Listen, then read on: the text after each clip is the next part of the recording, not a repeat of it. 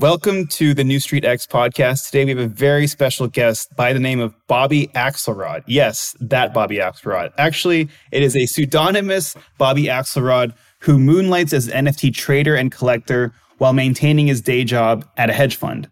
And this Bobby Axelrod character has been deep in the NFT space for a while, has been deep in crypto for a while. He's got some really interesting insight around this space that not many people have. And we're excited to talk to him about his journey actually as a collector and what he's interested in now in the NFT space, crypto more broadly, and just the, the crazy world of alternative assets and investments that we're getting into these days. So, Bobby.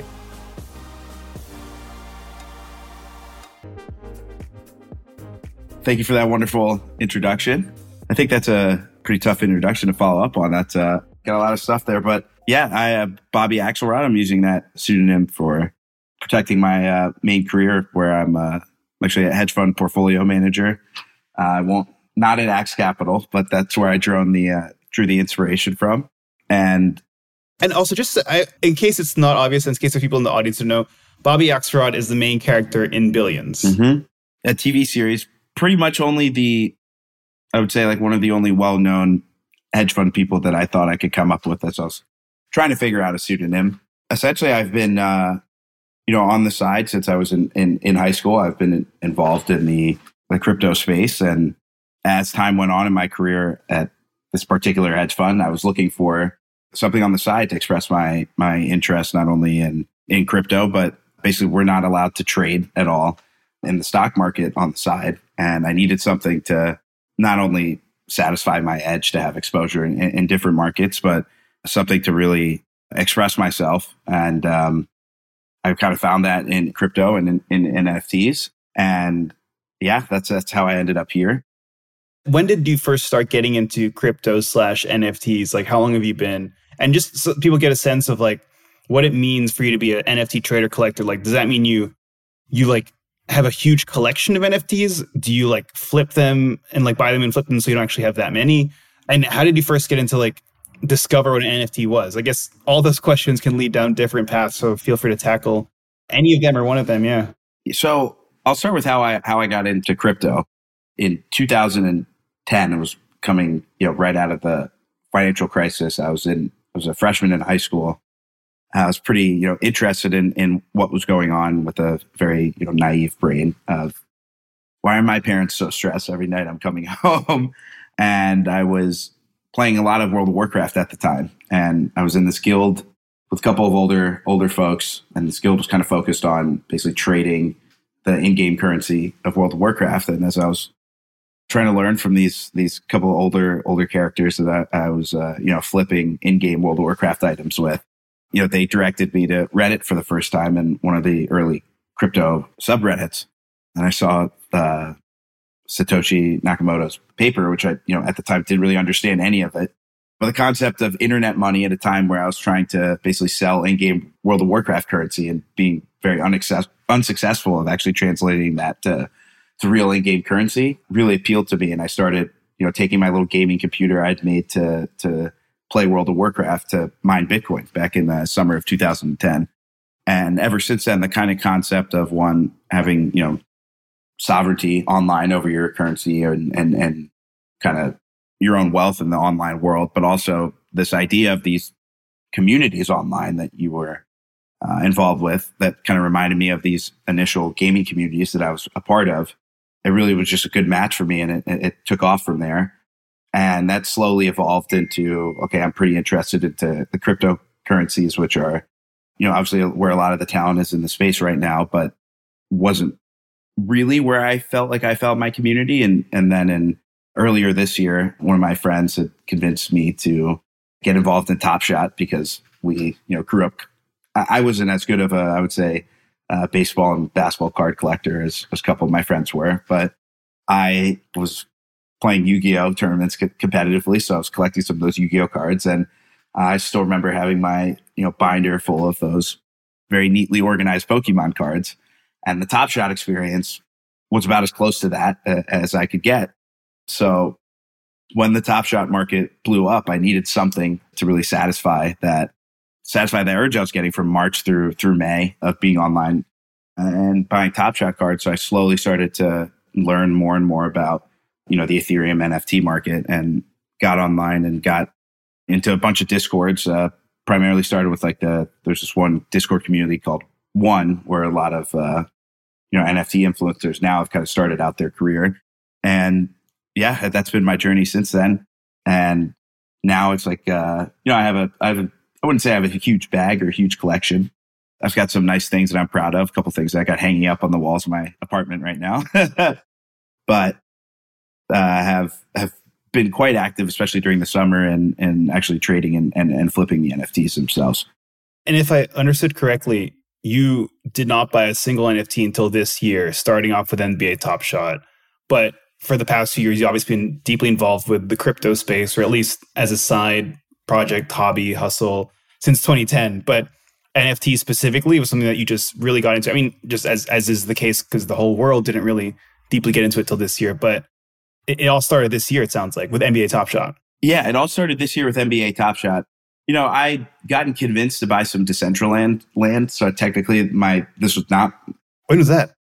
So uh Decentraland is like this on um, it's an online uh, kind of expression of the metaverse. It's it's the really the the only uh, sort of decentralized online metaverse that that really exists that's working and, and and that you could actually you know download or go on in your browser and actually go there. Basically, looks like someone that, that uh, you know copied the code from Minecraft and kind of created their own expression of Minecraft. But the way that that game took uh, usage of of NFTs in, in late 2017, early 2018 was you could actually buy plots of land, and there's about you know 60,000 plots of land in this game. And what you know this land literally is is it's a uh, it's an NFT that says kind of like a deed to a house. It says you know X Wallet is the owner of this piece of land. And when I bought it, there, there really wasn't any game yet. You're just kind of paying money for what seemed like a good idea. You know, land's a good investment in the real world. So I thought maybe in the, in the, in the metaverse land would be a good investment too. And it's turned out to be probably one of the better trades that I've ever made in my life. so wait, Decentraland, so it started in 2017, 2018, right? And and these actual plots of land, these were ERC 721 tokens? Right. Yeah. They, they started out as, as ERC 721 tokens.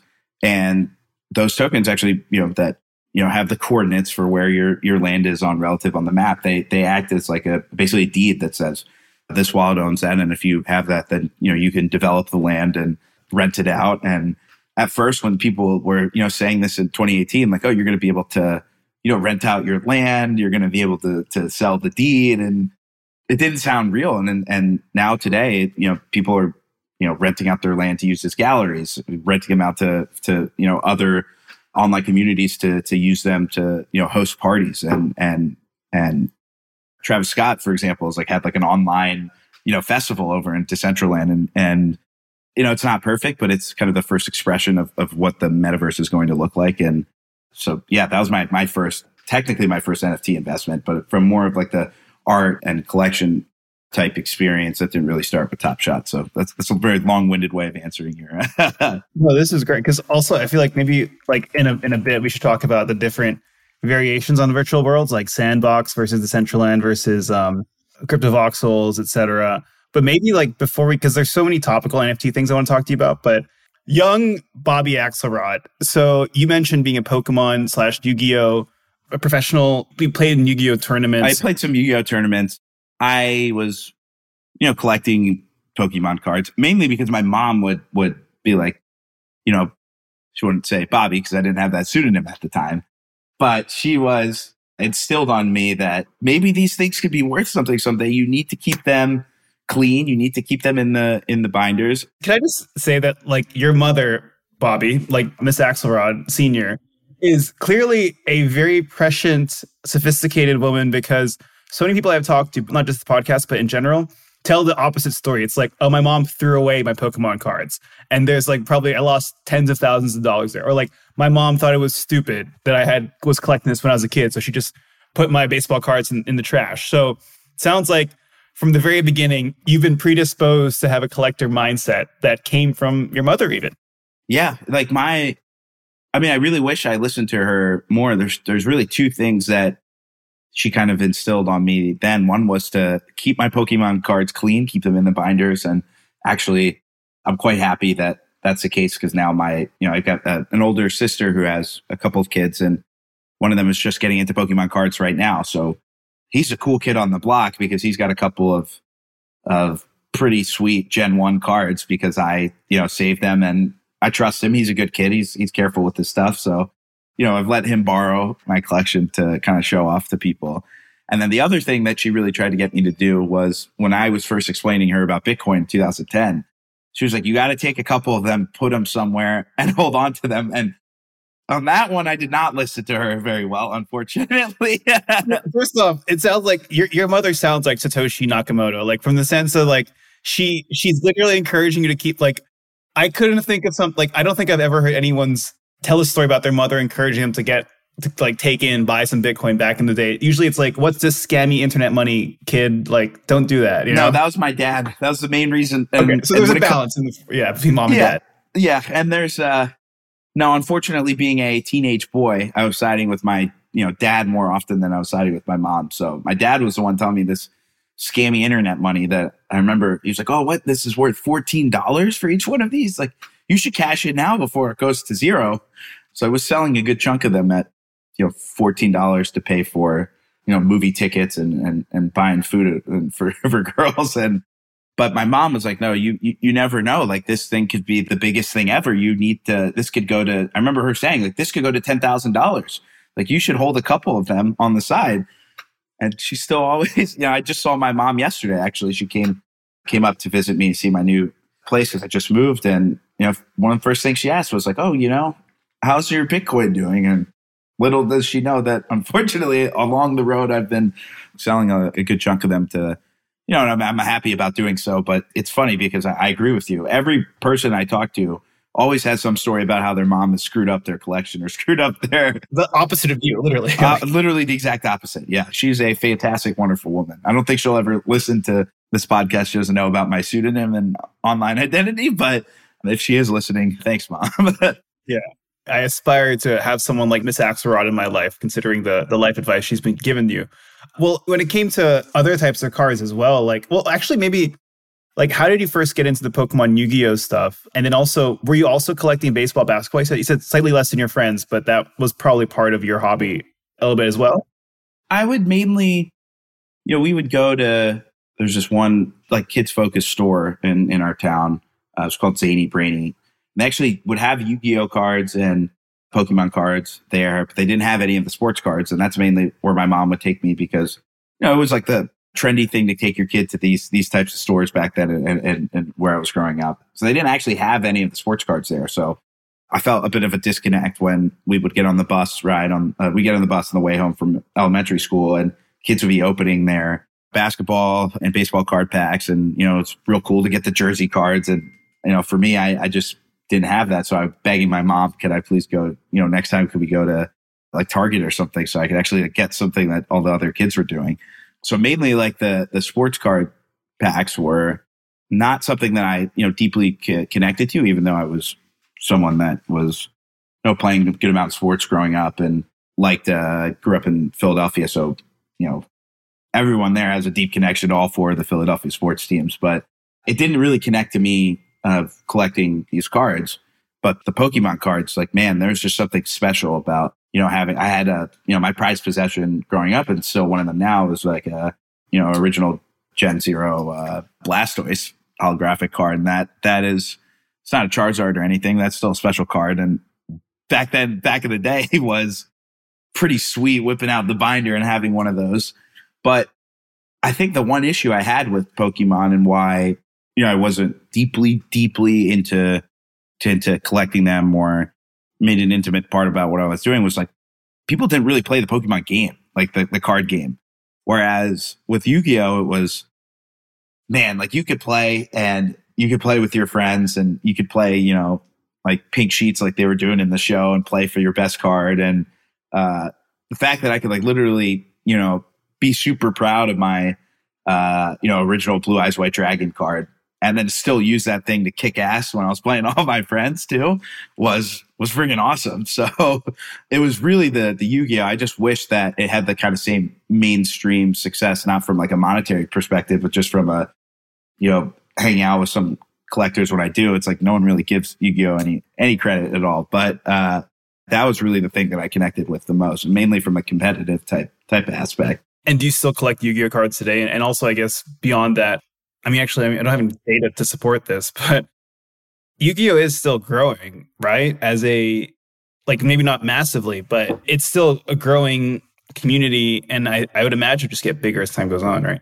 Yeah, they have like a I think there's like an online like Yu-Gi-Oh type competitive game that that is still growing, and I know the community. Whenever I get to, to keep tabs on them, is I wouldn't say I don't know, and I don't have that data like you're saying to support it, but I I, I think it is like you know they're still active. It's, it hasn't nearly experienced the same type of growth, at least from the collection perspective that you know Pokemon has over the last 24 months with rare candy and all that type of stuff. But it's still alive, I would say, and that's what's cool. But but to you know answer your direct question, no, I, I haven't collected them. I, I still know where all my cards are thanks to my mom, but um, and I don't plan on you know selling. They have such more sentimental value, and I'm hoping that I can kind of convince my nephews who are you know still into the Pokemon to try to pick up the Yu-Gi-Oh at least from a competitive type type perspective because I feel like it was pretty helpful in, in terms of keeping me sharp as a, as a little kid to be able to play Yu-Gi-Oh. But no, I I think I you know had this gap in my life where I wasn't doing anything collection wise, probably in, in middle to high school. I was kind of filling that in with video games and then stopped playing video games and then re- didn't really realize I was missing it until Top Shot came around. And that's really when I realized, hey, I, I like collecting things. I kind of like the both the, the rarity and the scarcity of it. I like being in the community. And man, there's nothing better feeling than when you, you know, rip open a uh, a Top Shot pack or just a, a, pack in general, and you get something cool. I don't, I don't think there's really any better feeling, at least for, for me personally, than winning a drop or, or winning a pack. And in NFTs, winning a mint is is and then for you know those type people, a, mint is is when you you know a lot of NFTs when you go and buy them, they come out unrevealed, just like a pack.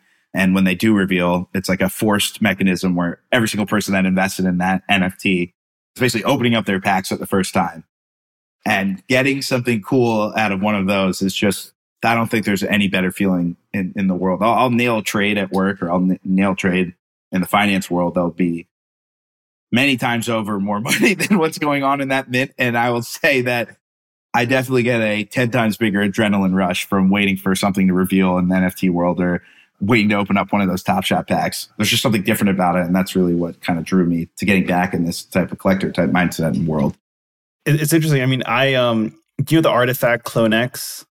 Oh wow, yeah. I I got I had one. I, I had one clone vial. Was, Did you do the reveal? Did you mint it? No, I because of the you know I same reason why uh, people are still holding on to you know unopened packs. I think the I think the unopened vials are going to be a good long term long term investment. I, I think what's interesting is that you're kind of drawing a parallel between a lot of things happening in cards and a lot of things happening in NFTs. I mean, Top Shot's like the most obvious example of like a like an NFT version, a digital version of like basketball cards, essentially. And the sort of reveal.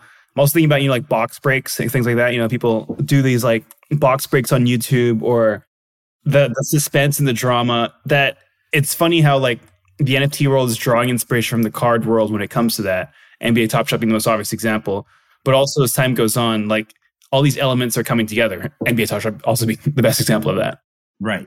Yeah. No. I, I and I think uh, I don't know if listeners of New Street will know it, but guy Hunter Orrell, who's a pretty big up and coming NFT. I wouldn't say influencer because or creator, but that's kind of what the NFT world is calling these folks are like influencers. Uh, I think Hunter is more of a you know just a sharp minded individual who now has a big following in in the space. Has launched a couple of his own projects and kind of had the exact same path as as me of, of he likes sports and he's missing this idea of a community and was a not so active collector but had a sports card collection growing up and got sucked into top shot and and then when that market was was not doing so well um, he jumped over to the nft world around the same time and he's like quite you know being a thoughtful guy is pointing out the same thing of the NFT world is very good at, at osmosis of picking up, you know, what I think are like good qualities from crypto, obviously, because that's what it what it's come out of, but also from the art world as well. With you know, we're just about a week removed from Art Basel, which I think has turned into you know NFT Basel, and also from the collector's world as well. And that's, I think, what's really cool about NFTs is that it's a, it's a nice evolution of kind of like what the all these different communities can be in what you know hopefully will be this you know decentralized online metaverse but in, just in general just linking all of these people together from across the world in a in a pretty efficient way you end up just picking up all these different bits and pieces of, of culture and, and from them and yeah i think it, it's, it's a pretty astute point to point out that it is grabbing a lot of the the same thing so i will say one thing that i haven't seen people do as much of that uh, is those types of box drops. Like I thought there would have been someone by now who would, you know, grab a hundred clone vials and stream on Twitch of like, all right, getting ready for the. Oh, that's so true. That seems like such an obvious thing to do. And you're right. I can't think of any version of that that's happened. It must be because, you know, it's a bit harder to grab, you know, a hundred sixteen thousand dollar things. Like, and that's when I think the, the, you know, sometimes it's, you have to take a step back and, and, and just look at the sheer you know monetary value of, of some of these things that people are grabbing like we're talking pretty casually about, about clone vials and, and and how cool they are but then when you take and oh god forbid if anyone's listening and tell me you know one eth is one eth and they shouldn't be thinking about things in usd but all of my expenses are in dollars so i got to think about it life in dollars and yeah it's like each one of those things is going for about $15000 right now so it'd be hard to do a box drop that would be 1.5 million dollars where you say 100 clone vials, but I think it would help draw in people who aren't as uh, intimately involved in the space. And I would watch that stream. It sounds like it would be pretty cool, man. You're just waiting to refresh the metadata to see what you end up getting.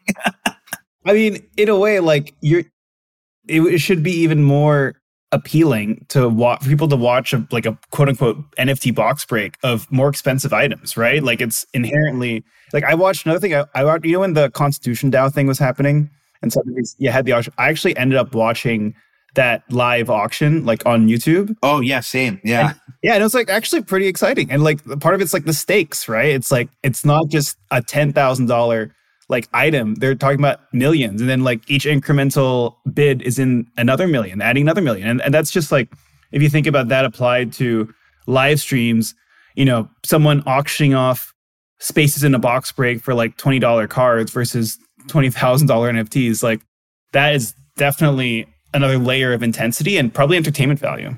Yeah, I think there's great entertainment value in it. And I agree. The kind of the one thing that I was drawing the parallel to was there was something like 50,000 unique YouTube viewers. Like, got to be the sub or the you know the record for I can't remember if it was Christie's or Sotheby's. I think it was Sotheby's.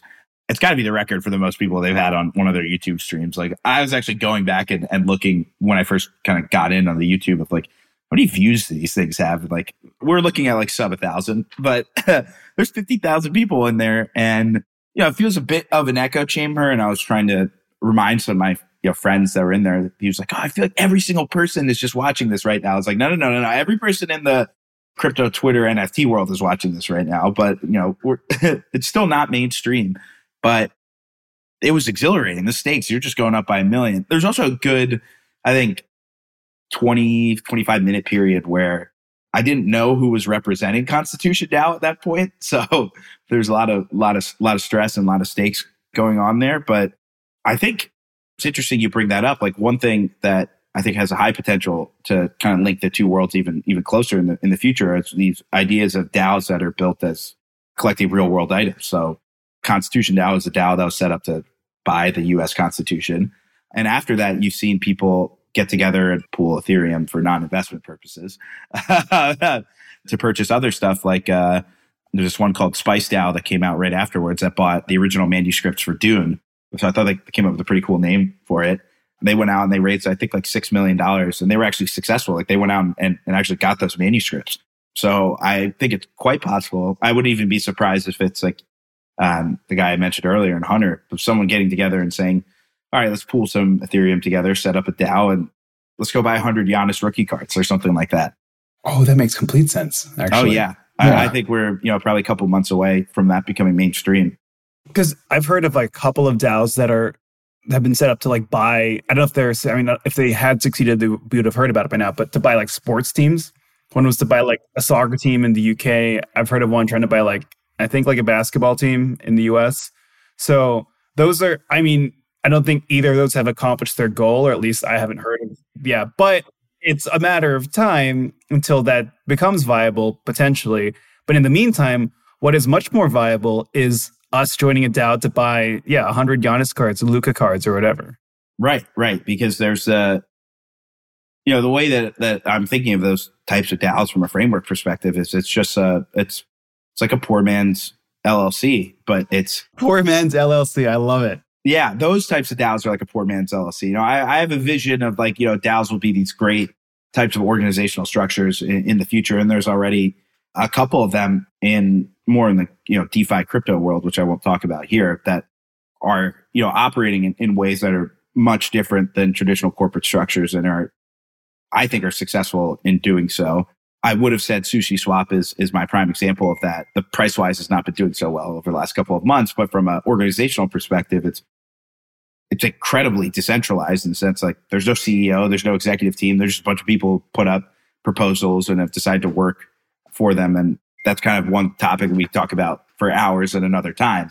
But then there's this idea of a DAOs as if you want to set up like a, and I've got a friend who's very, very deep into the the baseball card world. He's he's got his own fund set up. He's uh, you know one of the only folks that will you know contract directly to with Mike Trout, and he's got a bunch of Mike Trout rookie cards. And he every year he gets a bunch of stuff signed by Mike Trout, and he's holding on to it. And he's he's incredibly successful before even this run up in in in the baseball card world. But he was telling me about how difficult it was to set up his fund, and you know, you got to sign up through all the paperwork. You got to you know, KYC all of your clients. It's, it's, it's really like the, in the same way of setting up an actual hedge fund.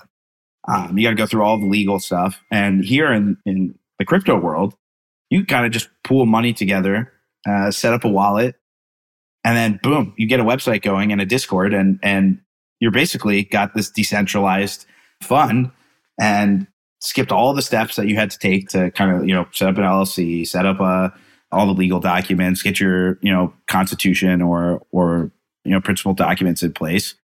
You just have a, a tacit agreement amongst friends, amongst internet friends that we're going to use this money or use this Ethereum to buy real world assets.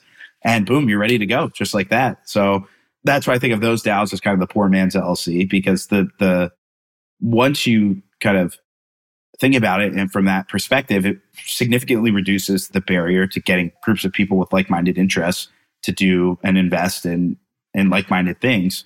Uh, so it only I think is a matter of time before you see people, you know, pulling Ethereum online to then pull it out to then go buy sports cards and, and maybe even Pokemon cards. Well, I mean, you're already seeing funds put together. I mean, sounds like your friend has one as well, but Alt, you know, invested. I think one of the recent, like, I mean, I feel like card records are being broken every week, but there's like a record Steph Curry rookie card that was bought for I don't know whatever X six million or something like that. But what was interesting is that it was bought by a fund which was run by the company Alt, which is in the collectible space, and they bought like a percentage of it. So they like bought fifty one percent or something like that of the Steph Curry card at valuation X. And so, so you think about it, there's there's like several layers to that. One layer is the fact that there was a fund that was pulled together that I think I even if you read like the fund prospectus, whatever you call it, like all the gains of the fund were based on just like one or two cards, which is great because they're like some of the most valuable, highest performing asset classes in the world for the last year.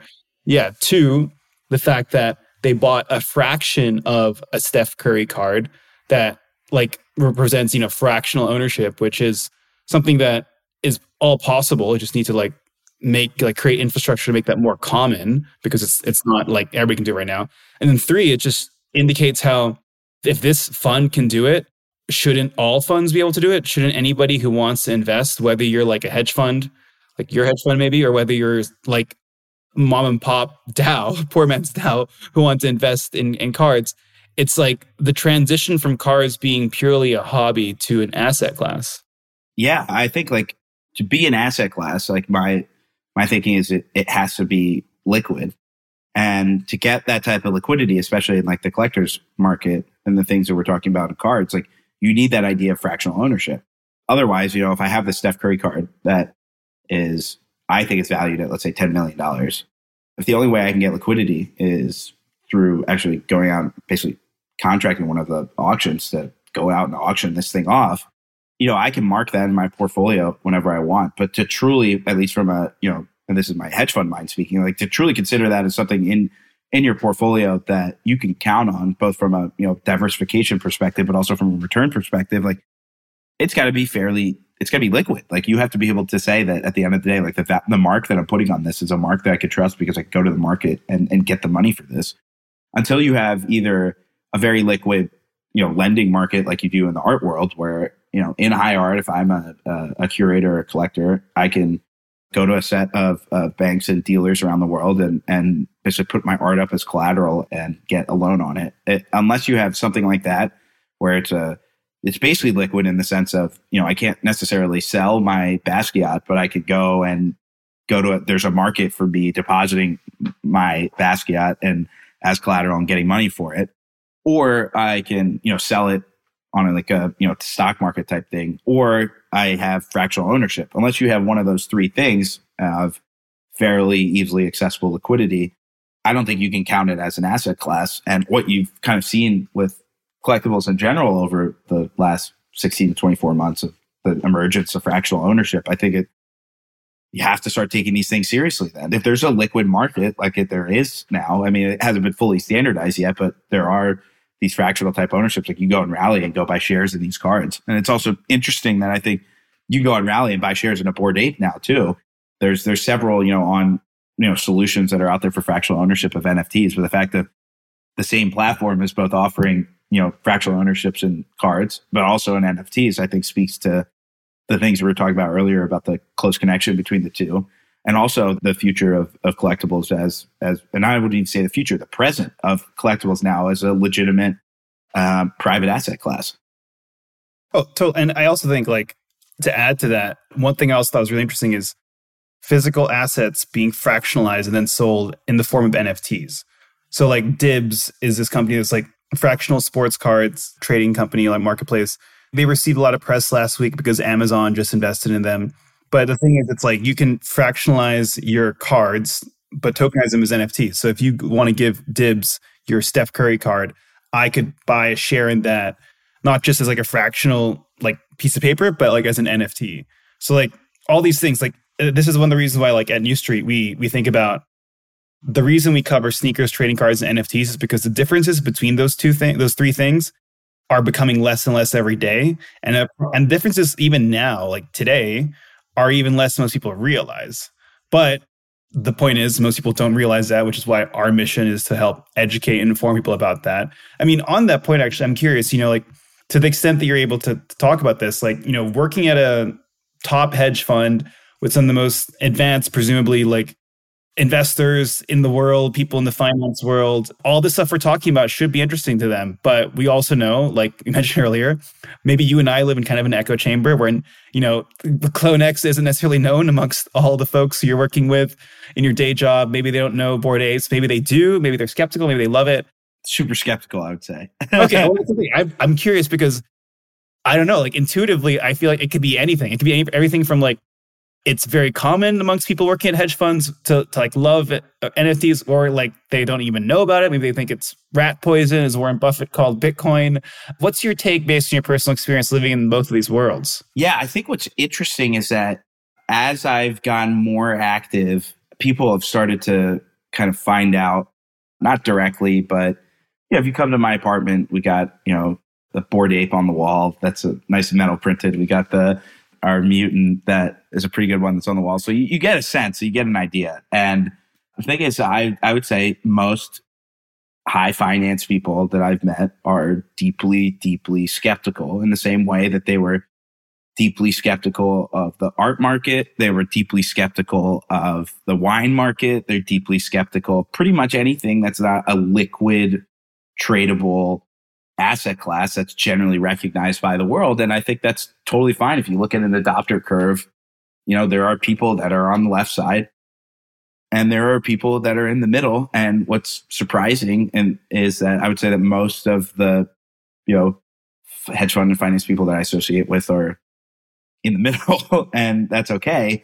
But a lot of them are towards the right as well and are deeply, deeply skeptical uh, of this. And I think those it's good to regularly interact with with those people to get both one get out of the echo chamber but also that they've raised lots of good viable criticism to uh, particularly on the valuation side of things. But it gets tough sometimes because you know i'll have friends over and they'll be like why do you got this monkey on the wall? And i'm like well first of all you're missing the the culture. It's an ape. Second of all it's more coming from i think like now towards a point of like i missed out and i'm uh, a good chunk of them are, are, are jealous of the, the gains that people have experienced. But there's also a class of people that are more from the Warren Buffett side that you know don't really give a shit about the gains that just have legitimate criticisms towards it, and, and I think that some of the valuations are in, inflated.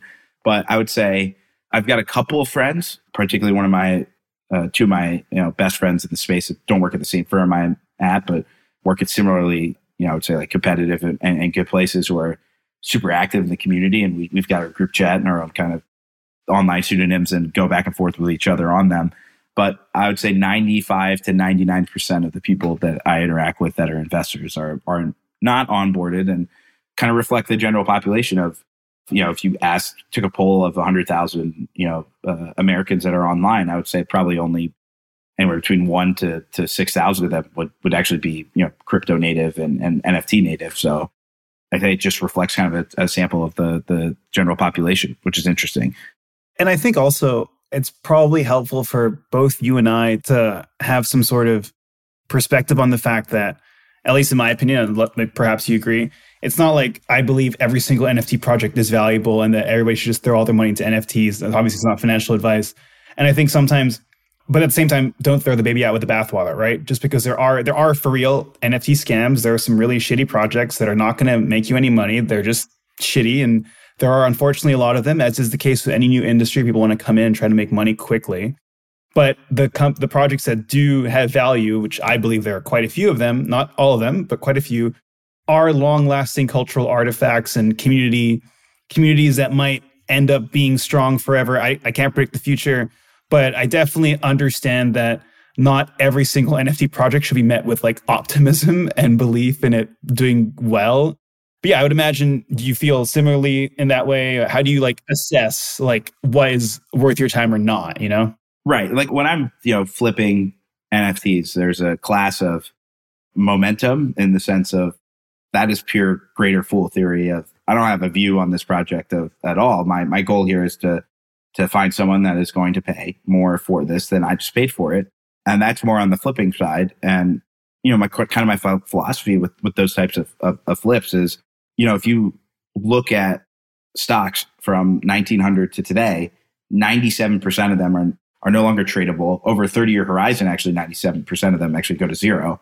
And yet, if you just were putting your money in the S&P 500 every year, you're doing a lot better than if you kept it in a bank account, doing about 30x better over that period from 1900 to today because of the 3% that actually make it and succeed.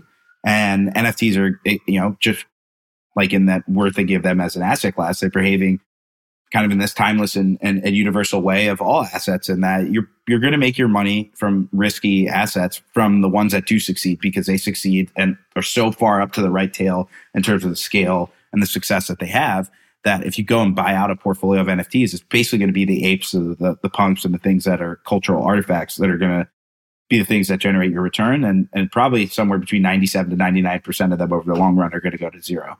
And I think you can both have that expectation that most of these things are not going to work. And at the same time, believe that that the space itself is going to grow and be successful because it's going to be the winners and the ones that are at the top that are going to kind of kind of drive the value of the culture in that way. So yes, I, I do agree with you that it's healthy and, and it's good that you got to step back and think like, you know, not financial advice, but, but most of these are probably going to zero. And yet at the same time, you know, if there's 10,000 projects, like, you know, there is room for 100 to 500 of them to be long lasting and, and culturally impactful and drive their value from, from that. Like, I think, uh, you know, after just seeing the the community that's built around the the apes, for example, like I don't think that's going anywhere for the next 10 to 20 years. And because of that, it's going to have its own like kind of long lasting imprint on just broader culture as a whole. That's going to be quite valuable IP and, you know, to own a share of that going forward. Maybe this is a good time for me to ask you like, are there certain NFTs or projects or communities that you're most excited about that whether you're personally involved in them or just an observer, what kind of stuff is getting you excited when it comes to NFTs? And maybe just you could also broaden that to just topics in the NFT space that you think are exciting as well. I think, you know, a, a lot of people spend a good time talking about the the cultural impact and, and those cultural NFTs like the apes and the CryptoPunks. And I think those are, you know, good things going, going good, you know, investments and going forward, not investments, sorry, not financial advice. Those would be good things to, to own going forward. But those aren't really the types of projects anymore that are, you know, getting me excited to, to get up in the morning, to get on this podcast. It's the, uh, the kind of the gaming metaverse type projects and projects that are treating themselves more as as portfolios of, of intellectual property, that those types of projects are, are really the things that are I think have the most promise and have the highest ability to really onboard a lot of what we call like the, the normies or the normal type people who don't have a lot of experience with NFTs. There's a lot of gamers. There are a lot of people that are online every day, and yet there's very few under, you know, I would say 100,000 people that are that are online at any given point in time in Decentraland, for example, thing we are talking about earlier. But, you know, at its peak, there are 15 million people playing World of Warcraft and there's, you know, 5 million people playing Warzone at any point in time. And the kind of gaming metaverse type projects are the things that are really getting me excited. So maybe could you frame that in a certain way? Because like when I think about gaming metaverse, I think about, and let me know if I'm interpreting this correctly, like kind of three layers, or I guess co- coalescing event the Venn diagram of what gaming slash metaverse means to me is one play to earn games, which is like a category of games that's in, best popularized by like Axie Infinity, or people can are, have characters or items that they can earn that are in the form of NFTs, and actually like people are making money from them. It's a whole new like business model around gaming. People get rewarded for that. Two, I think about gaming metaverses, meaning like Sandbox, Decentraland, which are like blockchain open worlds where people might have like a character. It's kind of like a Minecraft on blockchain, or like every block is like an NFT, so you can make money by buy, selling, and trading them.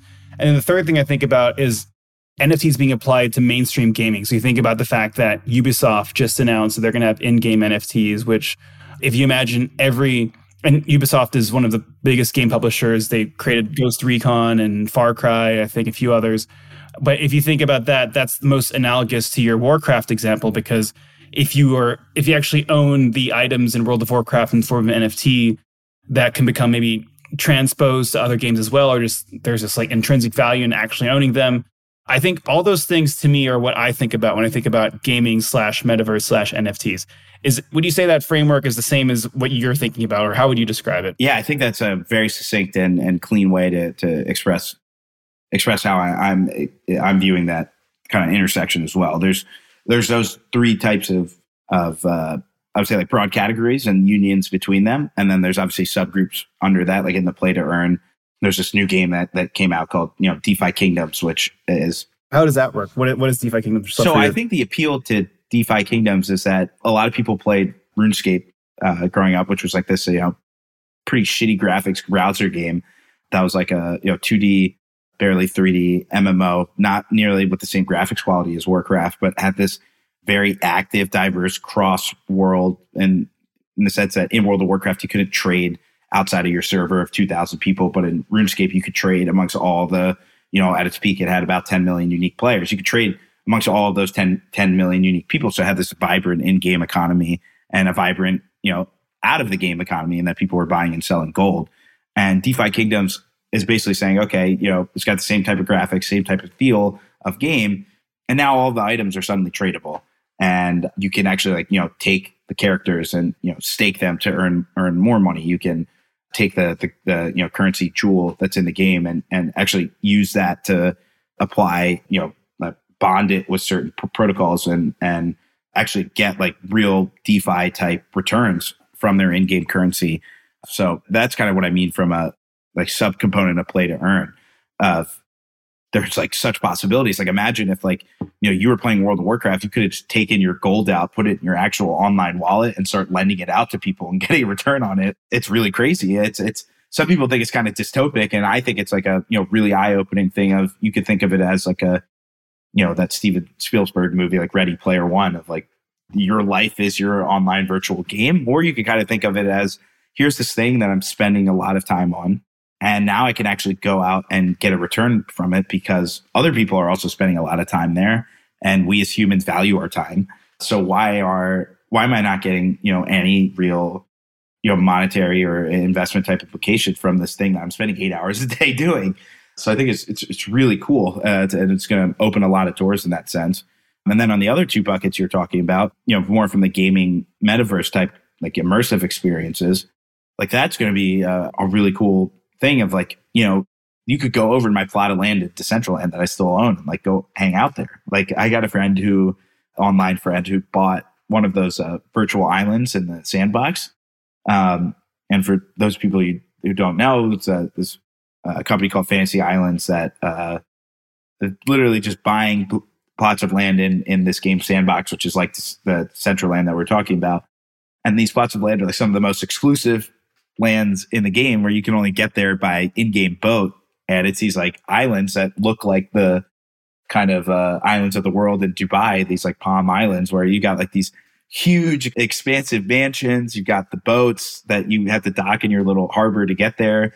And it's like we're talking in one of the discords that I'm in with this guy who has this plot of land of like planning these descent like these like virtual parties over there at his his island when it opens up and it's like man that there are people who are genuinely like me excited to you know hang out with their virtual characters in this awesome exclusive scarce environment there's only you know i think 100 of these islands in in the sandbox and only about 50,000 plots of land total and like that is just like you know inconceivable to me like people used to say they'd want to hang out in, in World of Warcraft, like hang out like one of the main cities. But like anyone could do that. But like not everyone could just go hang out at one at one of the fantasy islands. And you know, the floor, I think, as of this morning, for one of those islands is like 90 Ethereum. So people, there's obviously a market for it, which is crazy. How do you think that will evolve? Because I think like what we're like you mentioned Ready Player One, and that's like a construct people use to conceptualize what this world might be. And I think this goes beyond just NFTs and just like the overall, topic of the metaverse. And right now, like what, what I'm seeing is the topic of the metaverse is becoming such a hot topic within all industries. Like all like Coca Cola is thinking, what's our metaverse strategy, right? I mean, Facebook's rebranded to Meta. Pepsi is just launching an NFT today, actually. Oh, really? Okay. Yeah. Well, classic, classic. Right. And, and exactly. the thing is, right, like like metaverses are not like NFTs are a part of the the top the the concept of the metaverse, but also not the only topic within the concept of the metaverse. And we're also seeing, you know, I'd imagine any pitch deck these days sent to VCs with the word metaverse on it will also just get like a, a big bump uh, in valuation or, or money raised. Yeah, but, that's, the buzzword right now. Yeah. Like, what's your take on this metaverse buzzword and and what does that mean to you, I guess? And I guess the answer is the life you're living. But yeah, like, what does that mean to you right now? So I think of like the the metaverse as metaverse is, like you're saying, which I uh, I think that's a, a good astute observation of like the there is no one metaverse. There's going to be these collections of metaverses, and what the metaverse is, it's like this. Uh, you know, it's going to be basically just starts at its core of an online community, and it's a way to interact uh, online with people. And the way that we tend to visualize the metaverse is like a fully immersive type online interaction of if I take a community that's in a Discord, like the the you know metaverse type application is going to be like having a more audio visual way to to interact with those people. I think that's how. Uh, unfortunately, the Meta platform is is also seeing it, and I think the way that the NFTs plug into it is, you know, we already have these types of things that you could you know, really consider as metaverses. Like World of Warcraft's a good example of like an online immersive type experience where you happen to be playing a game, but you have a character and an identity that you associate with, and and can interact with other characters and identities in this uh, environment online. And, you know, I think what NFTs do to plug into this is if I'm going to be having this online, you know, community and, and kind of platform where I'm interacting with people, that I should be able to really control and own my own and have sovereignty over my identity that I'm going to have there in the sense that if I'm, I might not own the game and I might not own the platform, but I can at least have it be verified that I'm the owner of the character. So, you know, I think one of the cool things with the artifacts and the, and the clone vials that we were talking about is that like that character is going to be unique and that's going to be verified that it's like mine and that, and because I could do that and I can, you know, basically say that I own this 3D file that, you know, eventually I'm going to be able to transport that same identity and that same character that's you know really going to be yours and take it across all these different metaverses and and be able to you know drop into the sandbox with with an artifact character and then go over to my you know friend's house in Fancy Island and then maybe end up uh you know going to the Travis Scott concert in in Decentraland. And when you can really prove that you own something then you can start to abstract value to it in the sense of like an identity type way. And then that that NFT will then you know basically become your online identity and be fungible and moldable. And it's not fungible and moldable, but at least moldable to you know your own desires and and you know you see it in the 2D type sense now of like all of these people have changed their profile pictures to Bored Apes, and that's become their identity.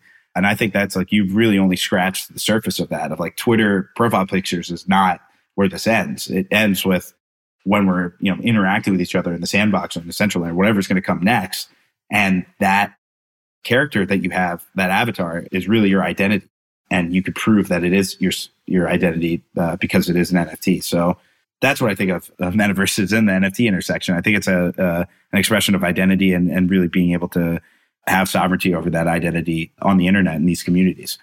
Yeah, no, that's it's in some ways it's a jarring picture of the future, either positively or negatively, based on like who you are in terms of like how you view this stuff. I am a delusional optimist, so I always think things are going to be better. But I can understand that this, what we're talking about here, is pretty much at the frontier of like technology and society and culture and finance. So I appreciate you like getting deep into this kind of stuff because it's pretty crazy, but it is worth discussing. It's crazy stuff.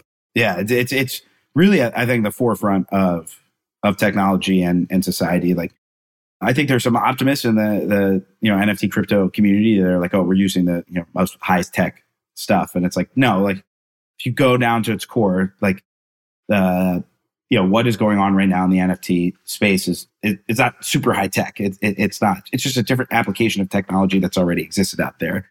But it's high tech in the sense that it's at this unique intersection of technology's role in society, and that's really where the high tech implication comes from. Like you could have you know, even just take Ethereum example, like you could have had NFTs on on Ethereum the same sets you have now. Back in 2017, the last the last bubble when the 721s were first launched, the technology has been there, but it's this application of how the technology is interacting with society is what makes it so you know different and powerful. And I like how you're saying it's at the you know forefront of technology and and society. You could have even outside of NFTs, you could have had a way to verify that I own this picture of a bored ape without the blockchain. It wouldn't have been decentralized and permissionless, but the technology was there with you know digital signatures and whatnot to say like, okay, I have the ownership of this object. But what's going on now is it's not that the you know verified kind of ownership that technology is not what's you know really bringing this thing forward and, and showing the interesting application you know intersection between technology and society. It's the it's the fact that you know not only do I own this thing, I can verify that I own this uh, you know ape. It's it's I own all of the IP and and it's it's well known and codified in the contract and also just in the interaction with with Yuga Labs, which is who's created the apes. That I'm going to own all of the intellectual property that's associated with this ape going forward. And now you know, given that that is so clear, that's how you see someone like Timbaland going out and basically recreating the Gorillaz with four four apes because they have, eh, which is amazing. I, I had a feeling that that was going to come up that there would be like an NFT band. I would say, given the success of the Gorillaz, I just didn't think it would happen over the last month. And I'm not really elucidating this point very, very clearly, but it, it, it's really more the interaction with the technology and the society that makes this stuff cool it's an incredibly fascinating time for us to be deep in this stuff. I mean, we're, as we're kind of running out of time here, I mean, I'd love to, before we close, I mean, are there any other things that are just kind of on your chest or things that get you so hyped right now, things that you're, that you're even just pondering that even if you want to share it into the microphone, just to like get, get off your chest, any, anything that's on your mind? Well, there's one project that I'm deeply, deeply involved in, and and, and it has this potential of know, it doesn't have the greatest tech, but it has uh, the connection to society in the sense that that that gets me really excited. It's called Pixel Vault, and it's a uh, you know Meta Heroes project that we are talking about before we got on the podcast. And it you know is it the most technologically advanced project, but the vision and the vision so far that's been executed is it, it's you know basically I think revolutionary in the sense of the way that we describe it is it's basically take Marvel because these are a series of, of like, you know, superhero type characters. You know, it's like, what if you had Marvel and it was fully owned by the community in the sense that you take Spider Man, for example, in this Pixel Vault type project, if you had one of those core type heroes and characters, it's like you would own Spider Man. So, like your your PFP type or you know, profile picture on, on Twitter would be Spider Man. And on the blockchain, it would say that you own Spider Spider Man. Um, and then you would get all the, you know, basically royalties. And if Spider Man was used in, in movies like he has been, because you own the actual very concept of Spider Man, you could, you know, extract the royalties of it. You could online identity could be Spider Man. If Spider Man is a movie, you're going to be getting, you know, the payment type deal of like using the concept of of Spider Man. And that's kind of the surface of what Pixel Vault's trying to do. It's got a a game that uh, those heroes are also going to be interacting in. So you know you're going to be actually able to use your character in a game in a metaverse type environment and actually like you know interact with other heroes in this game and on top of that also each kind of planet within the game has its own DAO and structure and voting and how they want to, you know, for example, sell land or how does the bank, like what interest rates does a bank want to set inside of the game? So it's like, yeah, yeah, yeah, it is pretty crazy. Uh, and I could probably spend another hour talking about uh, how cool uh, this project is, but it's got pretty much all the intersections of, of DeFi, um, you know, IP on chain and decentralized ownership and community led change. Like I'm not a, a team member on this project, but you know, I talked to G Funk, who's this, he's now a Doxed, uh, like, you know, CEO of the actual LLC that starts this. Like, he says it's a community led project, and and that's what he's often his pitches. It really is like that. Like, I have no role there other than owning a share of the DAO that that oversees it. And I still like talk to him. I feel like once a week, giving suggestions, and other people are doing that. So it's still got that decentralized type of vibe and character to it. But it really has uh, pretty much all of the things that I've talked about on this uh, podcast so far, DeFi, gaming, and, and metaverse. It's got all of that all kind of wrapped up into one. So for those that are listening, I'd go and check it out. It's called uh, MetaHero Generative Identities on OpenSea. Um, punkscomic.com is the website. It's quite confusing, and you probably need a whole other hour podcast to kind of explain all the intricacies to it. But it's pretty cool, pretty cool project for people to, to check out. It's got a way lower barrier to entry than some of the other, you know, tier one blue chips out there too. That sounds beautiful. And also, what sounds beautiful to me as well is the fact that I think you've kind of volunteered to come on the podcast again to get deeper and deeper as time goes on. So, uh, the yeah. very least for a second appearance, maybe third, maybe it's a regular thing. Maybe we do weekly Bobby Axelrod, his take on the world, monthly, whatever it is. yeah, I mean, I you know I would love love to do that. Uh, maybe I'll be a, a, little more succinct in my answers next time as I get the hang of this. we'll add you to the family, the New Street family here. We're getting close to, to time here, but before I do, I always ask people like the same kind of two questions here. Like one, where where can people find you or find things that you're involved with that you're interested in? And two, any like last messages to leave the audience? Sure. So you can follow me on uh, Twitter. Unfortunately, the Bobby Axelrod name was was taken, which is not surprising but it's uh, at uh, Saedmyster, which is my uh, World of Warcraft username. Actually, it's S A E D M Y S T E R. That's my at. Got an interesting mix of of NFT takes, global macroeconomics, and uh, just general riffs on uh, sports. So pretty much sums up the all the three things we touched up on the podcast. I guess the last message I, I have is that people that aren't involved in in the space and are scared that it's too late. I don't want to kind of be beating on deaf ears here, but I think it's still incredibly early. And I think as the you know time goes on over the next couple of months, I think the barrier to entry is going to continue to come down, especially with you know Coinbase entering the NFT market in January. And I think that's going to you know like Top Shot did for a lot of people at the beginning of the year in terms of being a low barrier to entry. I think there's going to be and continue to be opportunities to get involved in, in great projects at much lower costs than, than they are right now. Because that's one of the main kind of problems that I have with the space so far is the thing we were talking about, like the, the barrier to entry is just so high. Like if you want to get a Clone X vial, it's going to cost $16,000. But I think there are going to be great opportunities. And uh, if you follow me on Twitter, I'll be, uh, you know, commentate, commentating on those probably, you know, over the next couple of months as I see things that that's one another thing that really attracts me uh, is if a project has a low barrier to entry and is you know actually feasible economically for for people that haven't been involved in the space over the last couple of years and don't have that built up capital from just how much crypto is appreciated those projects are, are, are really exciting. I think there's going to be more and more of those coming out over the next year. Really appreciate you giving your take on all these like the wide ranging topics we talked about, which has been wonderful. No, thank you, Tony. Thanks for thanks for having me on, and uh, look forward to being a little bit uh, more succinct in my next appearance when we hey, come back. Yeah. We got plenty of time to get ready for that one, so it'll be great. Thanks for listening to New Street X. You can learn more about Bobby Axelrod in the show notes and learn more about New Street at newstreet.com. Make sure you like, follow, and subscribe.